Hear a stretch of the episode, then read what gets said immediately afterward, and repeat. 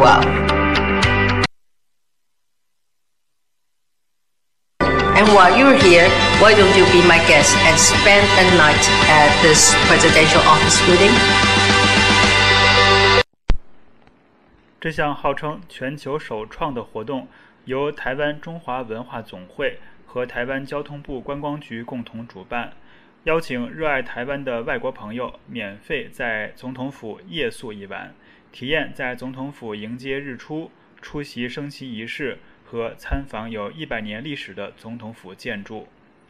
台湾总统蔡英文八月十四号在自己的脸书页面上发文说。台湾被国际旅客评为全球最友善的国家，这是全民一起用心打造的观光品牌。我们的总统府也应该像我们的国民一样好客又可亲。台湾总统府发言人张敦涵表示：“来去总统府住一晚，能够让世界的观光客对台湾有一个全新的认识，就是民主、自由和开放。因为开放总统府是全球唯一。”根据活动规定，任何年满二十岁、持非台湾护照的旅客都可以报名，但报名要求是必须录制一段影片，回答你为什么想去台湾，台湾最吸引你的地方是什么，以及评委为什么要选择你这三个问题。报名八月十二号开始，到八月三十一号结束。这是自中国八月一号。这是自中国八月一号起暂停大陆公民赴台自由行后，台湾方面推动各国观光客前往台湾观光旅游的又一动作。执政的民进党之前在八月四号推出了一段视频，由民进党副秘书长、前台湾太阳花学运领袖林非凡带领民进党四位发言人，用多种语言邀请各国游客去台湾旅游。台湾静宜大学旅游系教授黄正聪对美国之音说：“对游客开放总统府夜宿是一个很有创意的推广台湾旅游的计划，能够突出台湾在自由民主方面的独特之处。对于台湾的推观光哦，其实他其实是一直以来都很重视的啊。那那他觉得这样是一个算是算是新闻的的一个议题啦，啊，就是说很有吸引力的，很特殊。”对，所以他在之前就已经有有丢出这样的一个想法了。蔡英文特意为这个推广活动录制了一段视频，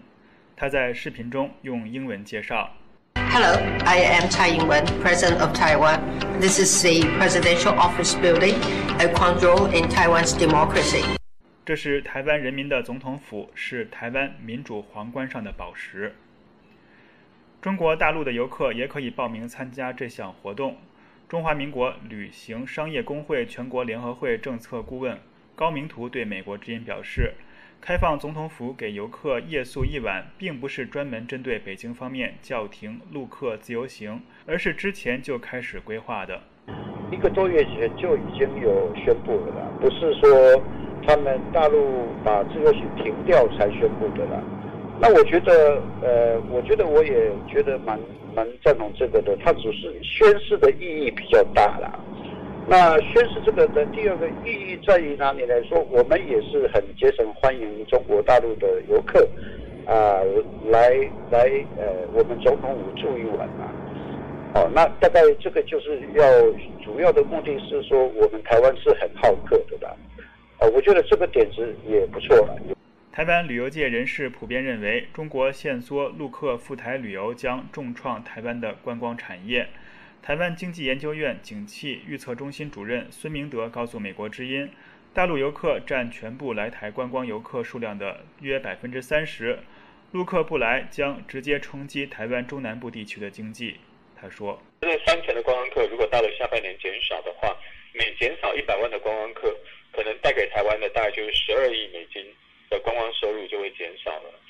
在另一方面，国民党主席吴敦义派遣了前陆委会副主委张显耀和国民党大陆事务部主任周继祥前往北京，与有关官员会面，希望北京方面能够修改暂停自由行以及可能进一步缩减团客人数的政策。美国之音记者林峰台北报道。